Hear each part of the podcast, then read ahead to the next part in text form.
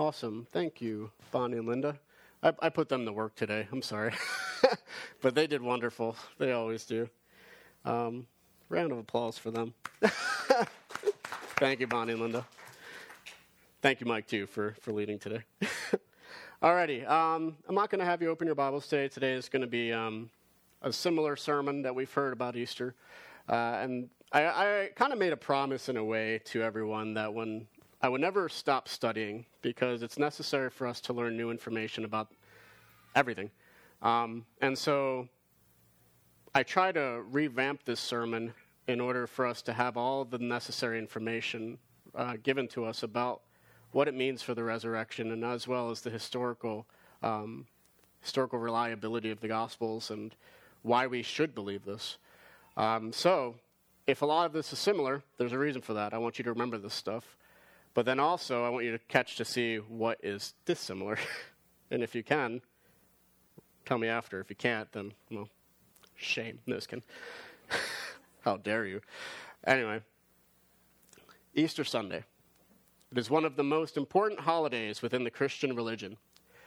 It is the day when we take time to remember the resurrection of Jesus of Nazareth.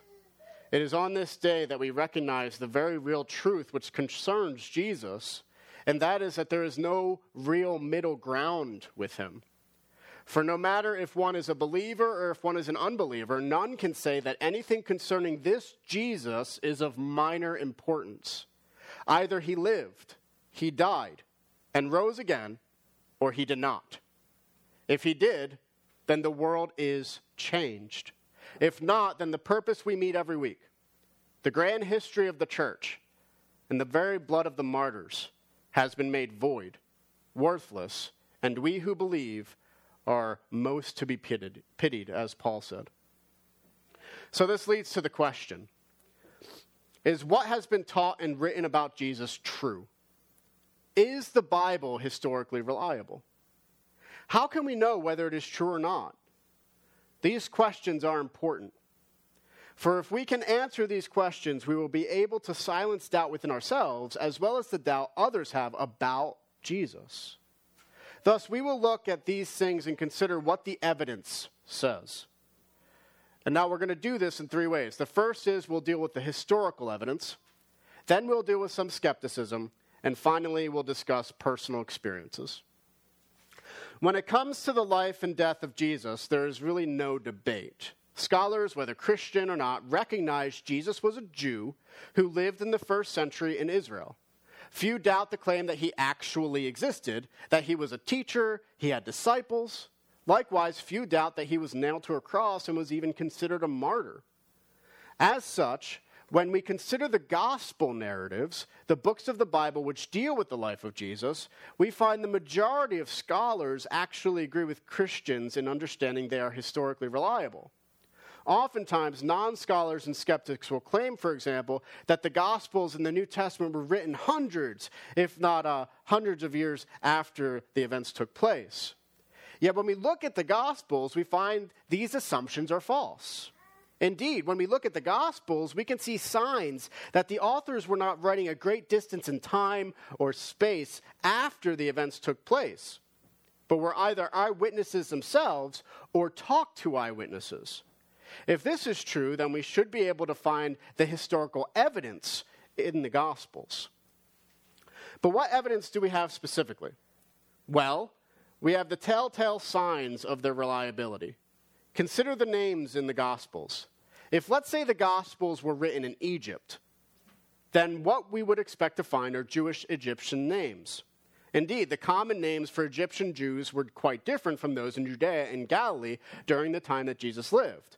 We see this as the top five Jewish men's named in Egypt were Eleazar, Sabbattius, Joseph, Dositheus, and Pappus, whereas in Judea and Galilee it was Simon, Joseph, Eleazar, Judah, and Johanan, John. Now, what do we find in the Gospels? Well, we find the common names of people match what we find in Judea at the time. The text even gives us information on which names were more common. Consider the 12 disciples as described in Matthew we read, And he called to him his twelve disciples and gave them authority over unclean spirits to cast them out and to heal every disease and every affliction. The names of the twelve apostles are these First Simon, who is called Peter, and Andrew his brother, James the son of Zebedee, and John his brother, Philip and Bartholomew, Thomas and Matthew the tax collector, James the son of Alphaeus, and Thaddeus, Simon the zealot, and Judas Iscariot, who betrayed him. And that's Matthew 6, 1 through 4. Now, what do we notice about these names? Simon Peter, Simon the zealot, James the son of Zebedee, James the son of, of Alphaeus. We notice that the common names are given extra details to specify who each one was. We see this also with Simon the leper and Simon the Cyrene. We saw it today when Mike was reading from Luke. Mary, Mary Magdalene, Mary the mother of James, Mary the mother of Jesus.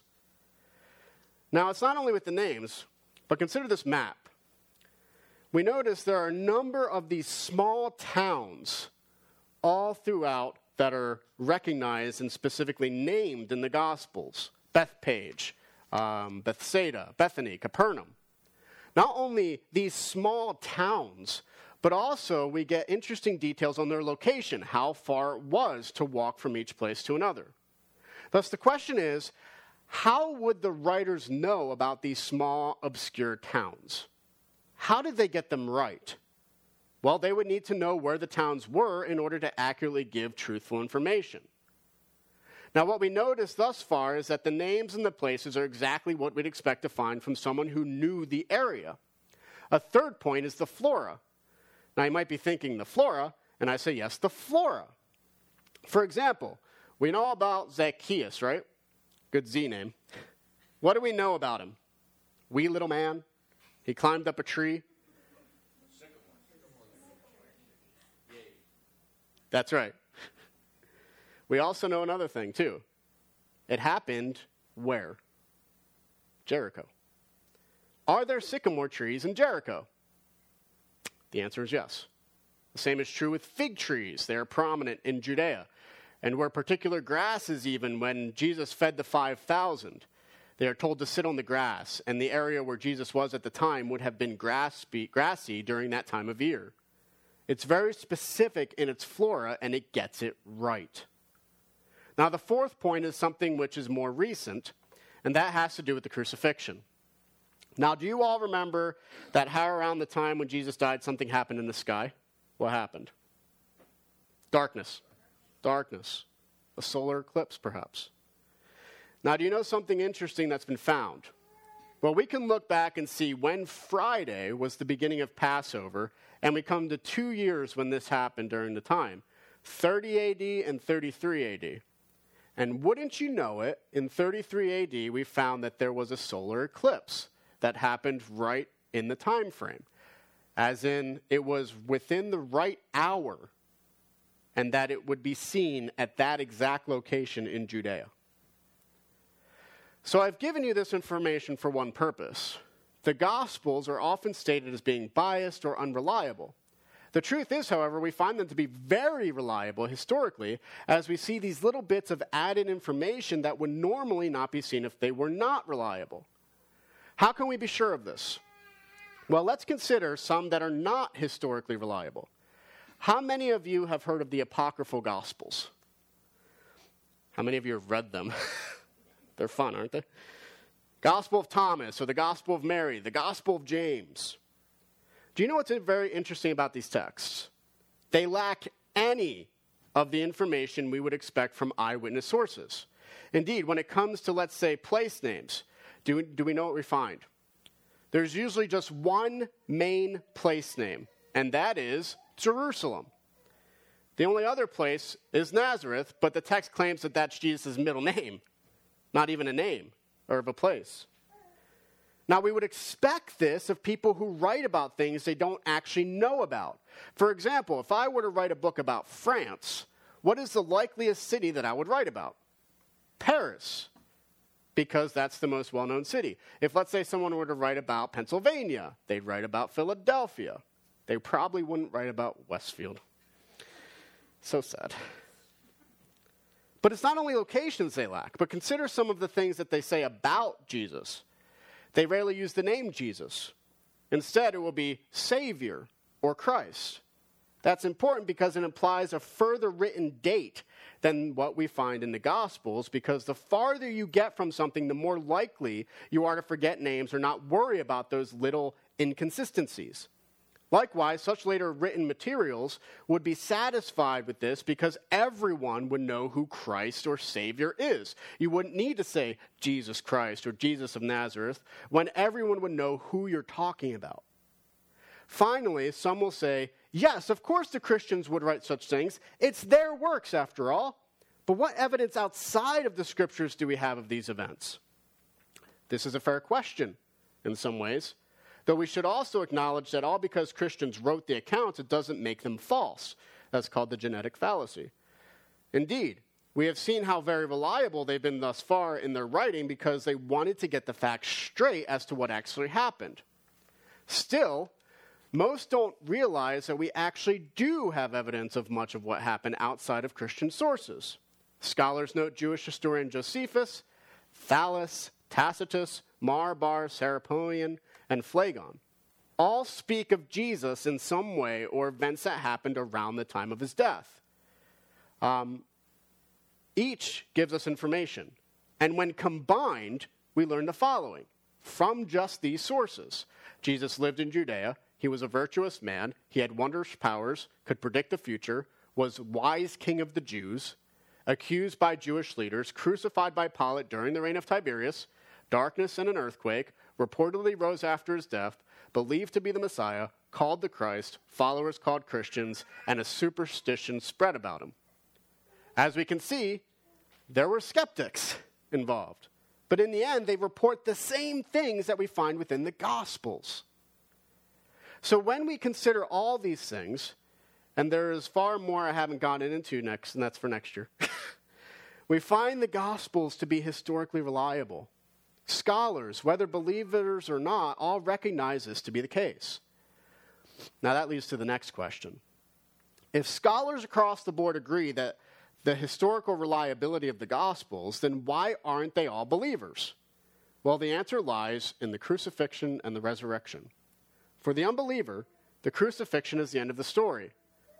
Instead of there being anything more, Christ, Christ simply died. What then of the resurrection, you ask? Well, they will say some interesting things. Some say the disciples made up the whole resurrection story. But let's consider that. For those who believe that the disciples made up the story, it makes little sense. First, consider what we find in the scriptures concerning the resurrection account. Who was it that first went to the tomb? Was it any of the 12 disciples mentioned above? No. It was the women. Why weren't the disciples there? Because they were not expecting Christ to rise from the dead. They thought it was over. They all fled as soon as Jesus was arrested. And Peter, one of the few who didn't, even betrayed Jesus by denying him three times. If the disciples made up the story of the resurrection, then why would they do it this way? Why not make themselves look better instead of looking completely lost and ignorant and, to be honest, kind of stupid? Further, why add to the story that women were the first to encounter the empty tomb? Few seem to realize that during the first century, women were rarely allowed to even give testimony when it came to court. Thus, the testimony of the women, the fact that they were the first to encounter the empty tomb and the resurrected Jesus, that's significant. This leads to the second important point, which is that no first century Jew had even considered the resurrection of a single person before. Instead, the resurrection was understood to be an eschatological, an end times event for everyone. Within Jewish literature, there is no event which occurs like the rising of Christ from the dead. Some will say, What about Enoch or Elijah? The problem with these two is that they were not resurrections, they were called translations, where one went to heaven without dying. Likewise, one would ask about Jesus resurrecting Lazarus. Yet this is not a resurrection. Lazarus was a resuscitation, where one was brought back to life but would die again. The resurrection during the time of Christ meant one thing that one died and was raised into immortality, never to die again. Because that is the definition of resurrection. This is the language used by the New Testament writers themselves. They do not see this as a translation, they do not see this as a resuscitation, but as the resurrection. Christ to rise from the dead into immortality would go against everything the disciples had understood. Does this make sense when we read the text? One would say it does, especially since, again, the disciples are not even seen to comprehend the resurrection of Christ. They were not expecting it. They were just as surprised and shocked as anyone else. While it is easy for us to use the term 2,000 years after the fact, for the Jew in the first century, it would have been a completely new and foreign concept. Yet here, they are understanding it in this way. So the women, the term resurrection are two significant points which goes against why it's unlikely the disciples would have or could have even simply made up a story. Still, some will say that this assumes Jesus did rise from the, de- from the dead. So let's assume Jesus was not raised from the dead. What's the major problem with this? The problem is the tomb was empty. Even if the disciples were to make up a story that Jesus rose from the dead, their skeptics could go to the burial place, see the body, and move on. As it is, they can't do this because there was no body within the tomb. Some will point to Matthew 28 11 through 15 as an argument against the empty tomb. Consider what the text says. While they were going, behold, some of the guard went into the city and told the chief priests all that had taken place. And when they had assembled with the elders and taken counsel, they gave a sufficient sum of money to the soldiers and said, Tell people his disciples came by night and stole him away while we were asleep. And if this comes to the governor's ears, we will satisfy him and keep you out of trouble. So they took the money and did this as they were directed. And this story has been spread among the Jews to this day. Aha! Gotcha, the skeptic will say. Clearly, the body was stolen by the disciples in the night. But here's something to consider with this. First, again, the disciples would never have thought about this kind of understanding of the resurrection on their own. Second, why would Christians include this information in their own history? It seems self defeating if it were true. This then leads to the third point, which is that the argument by the Sanhedrin is one that you would expect from those who are, in fact, skeptical themselves. The final point is this the tomb was empty. No skeptical Jewish leader could go to the tomb and say the disciples are liars about Christ rising because the body was still there.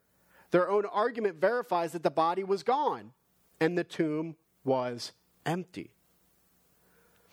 Also consider those who had seen Jesus after the resurrection took place.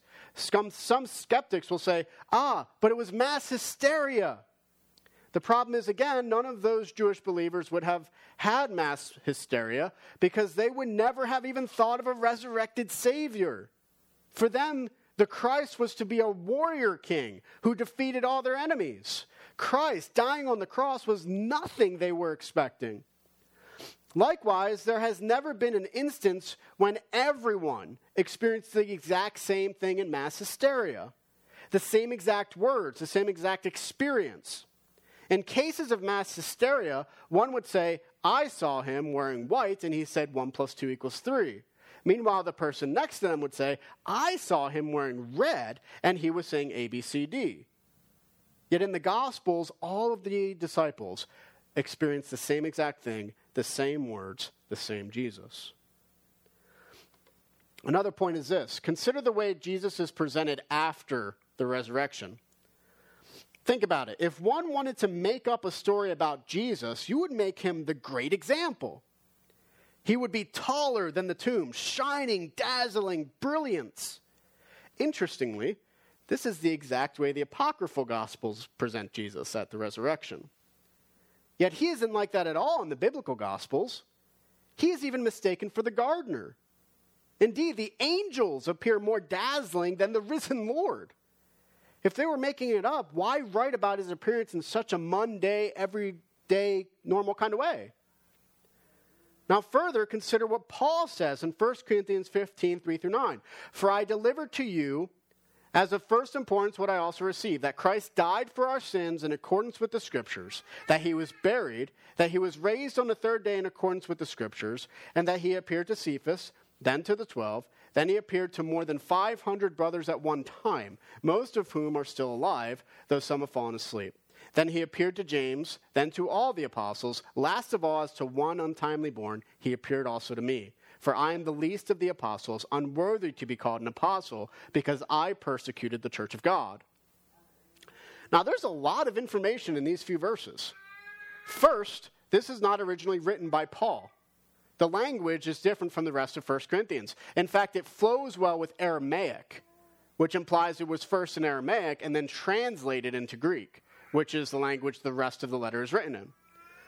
This is especially clear since we notice Peter is not called Peter, but Cephas. All scholars, whether believers or unbelievers, recognize that these few verses are important for church historically because it shows that the words are some of the oldest in the church. This makes even more sense that it was not originally Paul's when he says, I delivered to you what I also received. This language describes teaching and learning. He was taught this and then proclaimed the same gospel to others.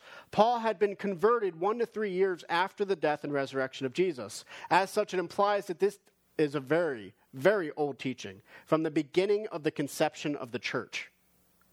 But what was he given? The gospel itself, that Jesus died for our sins according to the scriptures, was buried and raised on the third day. The fact that he died, was truly dead, and was buried implies that he was, in fact, in the tomb at one point, but that ultimately he had been resurrected from death, and because of that, the tomb was empty. Next, consider what the text says about who Jesus appeared to. First to Peter, then to the twelve, then 500 brothers, most of whom are still alive, though some have fallen asleep then to James, then all the apostles, then last of all to Paul. Consider all that information for a second. Jesus, he appeared to a great number of his followers, and Paul is reminding them if you doubt me, go ask them. Some of them are still alive. Go and ask if they truly experienced a physical Jesus or some ghost, and they will tell you the same that they experienced a physical Jesus raised from the dead. Likewise, the three named individuals are very important. Peter, who denied Jesus three times, was the first head of the church after Pentecost, which is seen in Acts. The second one named is James, the half brother of Jesus. What do we know about James? Well, we learn in Mark 3 that he thought Jesus was insane. Yet after Peter, it is James who becomes the most important leader of the church in Jerusalem. That's also found in Acts 15. After that, it is Paul, who prior to his conversion was known as the great persecutor of the church, as the text says. What would cause Peter, James, and Paul to change their minds over what had occurred? We can't chalk it up to delusion or what they expected. The truth is, Peter, under normal circumstances, would have found a different Messiah or teacher, as most did during the time. For James, there was no reason for him to experience Jesus at all. Paul, meanwhile, was a very devout Jew who thought he was doing God's will by persecuting the church. Only something significant would allow these doubting and even hostile men to change their opinions, and that experience was a truly resurrected Jesus. Finally, the Old Testament prophecies and sacrificial concepts which are fulfilled by Christ when we consider the Passover lamb being sacrificed so death would pass over the people of Judah. The passages in prophets such as Isaiah 53 or the covenantal promises given to David fulfilled in Jesus. When we take all of what we've just talked about together, we have a strong cumulative case for the historical evidence handed down through the Gospels. Thus, we have good reason to believe in the life, the death, and the resurrection of Jesus. And now we should have a good understanding of how those who are looking at the resurrection in the early church perceived it, and how they were writing about what happened with this person, Jesus. They experienced both the physical death of Jesus, but also his physical resurrection. They proclaimed this and now we see we have good reason to have faith in what we too believe. Yet this causes us to reflect on one final bit of evidence for the resurrection of Jesus, and that is his presence. Even though we may not see him or hear him, his presence is surely with us, and we know it through our experience. In this way, we, 2,000 years later, know Christ is truly risen, for we experience him here and now in our lives. If Christ was not raised from the dead, then we would have no experience of Christ. But as it is, we do, and thus Christ must be raised. Indeed, this is the second point for the ev- evidence of the resurrection. If the first point dealt with all the historical, which we've gone over, the second deals with this personal experience that we have. For those who believe in Jesus have had an experience with him. He lives in our hearts. He, he, leads us, each of us, by the hand and loves each of us. He has promised to be with us, and each of us who belongs to him knows him personally as they do their own family. We know Jesus is risen because he is with us. This reminds me of a story about Charles Templeton, a contemporary and friend of Billy Graham who ended up leaving the faith. But when he was interviewed by Lee Strobel, he said something very interesting. And I want you to consider this exchange. And how do you assess this Jesus? It seemed like the next logical question, but I wasn't ready for the response it would evoke. Templeton's body language softened. It was as if he'd suddenly felt relaxed and comfortable in talking about an old and dear friend. His voice, which at times had displayed such a sharp and insistent edge, now took on a melancholy and reflective tone.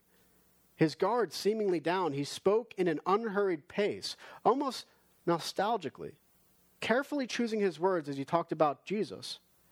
He was, Templeton began, the greatest human being who has ever lived. He was a moral genius. His ethical sense was unique. He was the intrinsically wisest person that I've ever encountered in my life or in my readings. His commitment was total and led to his own death, much to the detriment of the world. What could one say about him except that this was a form of greatness? I was taken aback. You sound like you really care about him, I said. Well, yes, he is the most important thing in my life, came his reply. I, I, he stuttered, searching for the right word. I know it may sound strange, but I have to say, I adore him. Everything good I know, everything decent I know, everything pure I know, I learned from Jesus. Yes, yes, and tough. Just look at Jesus. He castigated people. He was angry. People don't think of him that way, but they don't read the Bible. He had a righteous anger. He cared for the oppressed and exploited. There's no question that he had the highest moral standard, the least duplicity, the greatest compassion of any human being in history. There have been many other wonderful people, but Jesus is Jesus. Uh, but no, he said slowly. He's the most. He stopped. Then he started again. In my view, he declared, he is the most important human being who has ever existed.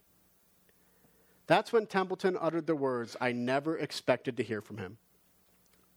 And if I may put it this way, he said as his voice began to crack, I miss him.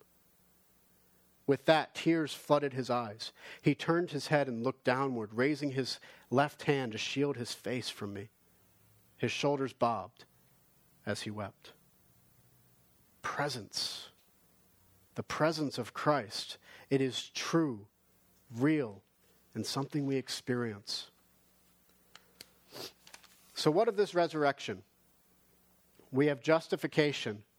And when we consider the vast evidence, we certainly have warrant for believing this historical event took place. However, what does it mean? Well, it would mean that God exists. For nothing like this event could occur within the natural order. For no one would be raised from death into immortality apart from the supernatural act of God. If God exists, then it means he has done something in history, but for what purpose? Consider what Jesus says in John 20, 17.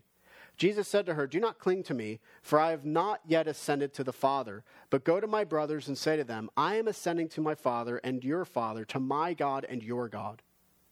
Now, this occurs with Mary Magdalene right after the resurrection.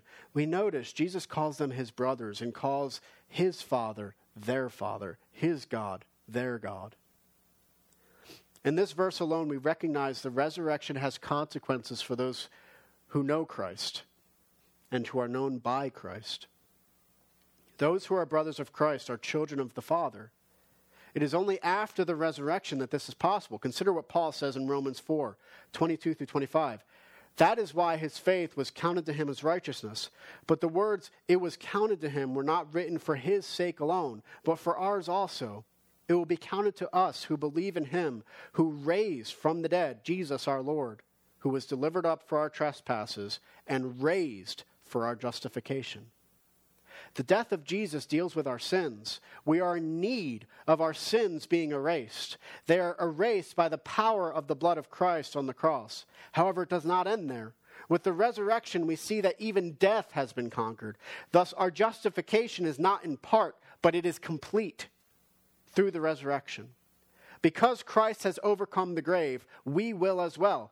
Death will not be able to keep us, not because of our own power, but because of Jesus Christ, the Son of God.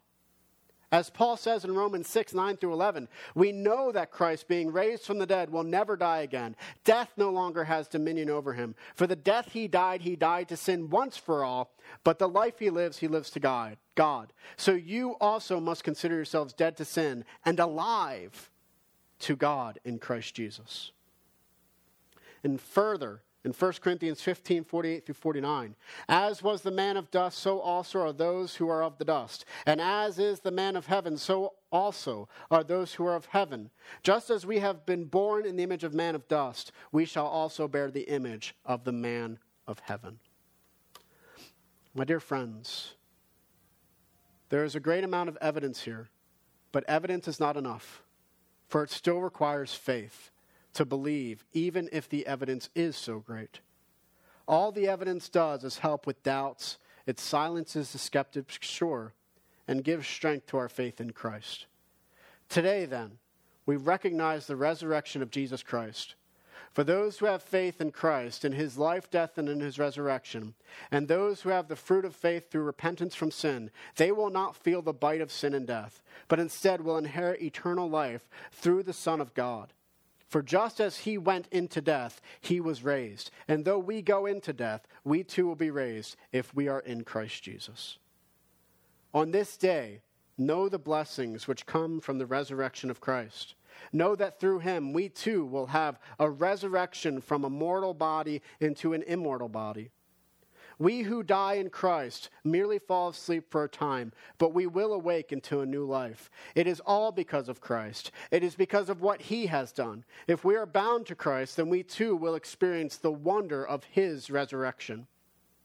From Friday through Sunday morning, the disciples had lost hope. They had doubt and darkness deep because they believed it was the end. The darkness, however, passed at the coming radiant light of Jesus Christ so we too feel the darkness and the experience of the pangs of sin. Yet those who are in Christ have received the same radiant light, and in the end, that radiant light will lead us to eternal life through Jesus. In 1 Corinthians 15, Paul makes his grand case for the resurrection. He ends with these words Therefore, my beloved brothers, be steadfast, immovable, always abounding in the work of the Lord knowing that in the Lord your labor is not in vain.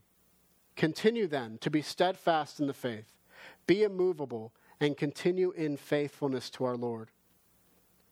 So, it goes back to a question, I guess. Are we most to be pitied? I would say no, not at all. Instead of pity, we can experience the exact opposite. We can celebrate we can rejoice, for we know Jesus Christ has been resurrected. Rejoice because the darkness is scattered. Rejoice because we know he has defeated death. Rejoice because we know that his heart beats. Amen. I would like to close today's service with actually, we're going to do a song. But first, I would like to read from John Chrysostom, who was one of the most beloved preachers around 300 AD. But he wrote this and he said this on Easter If any man be devout and love God, let him enjoy this fair and radiant triumphal feast. If any man be a wise servant, let him rejoicing enter into the joy of his Lord. If any have labored long in fasting, let him now receive his recompense. If any have wrought from the first hour, let him today receive his just reward. If any have come at the third hour, let him with thankfulness keep the feast. If any have arrived at the sixth hour, let him have no misgivings, because he shall in no wise be deprived thereof. If any have delayed until the ninth hour, let him draw near, fearing nothing. And if any have tarried even until the eleventh hour, let him also be not alarmed at his tardiness. For the Lord, who is jealous of his honor, will accept the last even as the first. He gives rest unto him who comes at the eleventh hour, even as unto him who has wrought from the first hour. And he shows mercy upon the last, and cares for the first. And to the one he gives, and upon the other he bestows gifts. And he both accepts the deeds, and welcomes the intention, and honors the acts, and praises the offering. Wherefore, enter you all into the joy of your Lord, and receive your reward, both the first and likewise the second. You rich and poor together, hold high festival. You sober and you heedless, honor the day. Rejoice today, both you who have fasted and you have disregarded the fast. The table is full laden. Feast ye all sumptuously. The calf is fatted. Let no one go hungry away. Enjoy ye all the feast of faith. Receive ye all the riches of loving kindness. Let no one bewail his poverty, for the universal kingdom has been revealed. Let no one weep for his iniquities, for pardon has shone forth from the grave. Let no one fear death, for the Savior's death has set us free. He that has, was held prisoner of it has annihilated it. By def- descending into hell, he made hell captive. He embittered it when it tasted his flesh. And Isaiah, foretelling this, did cry, Hell, he said, was embittered. And when it encountered thee in the lower regions, it was embittered, for it was abolished. It was embittered, for it was mocked. It was embittered, for it was slain. It was embittered, for it was overthrown. It was embittered, for it was fettered in chains. It took a body and met God face to face. It took earth and encountered heaven. It took that which was seen and fell upon the unseen. O death, where is your sting? O hell, where is your victory? Christ is risen. And you are overthrown. Christ is risen, and the demons are fallen. Christ is risen, and the angels rejoice. Christ is risen, and life reigns. Christ is risen, and not one dead remains in the grave. For Christ, being raised from the dead, is become the firstfruits of those who have fallen asleep. To him be the glory and dominion unto ages of ages. Amen. Let us pray. Father, we rejoice this Easter day. We rejoice because death is overrun. Because there is nothing, nothing that can separate us from the love of God through your Son, Jesus Christ. And so, Lord, as we reflect on the fact that you rose your Son from the grave, we rejoice in the fact that this is true. That your Son reigns, and that we get to be part of his kingdom. So, Lord, as we go out today, let us remember that his heart beats still, and that no matter what, his promises are sure. Amen. Please rise as we sing our final hymn today.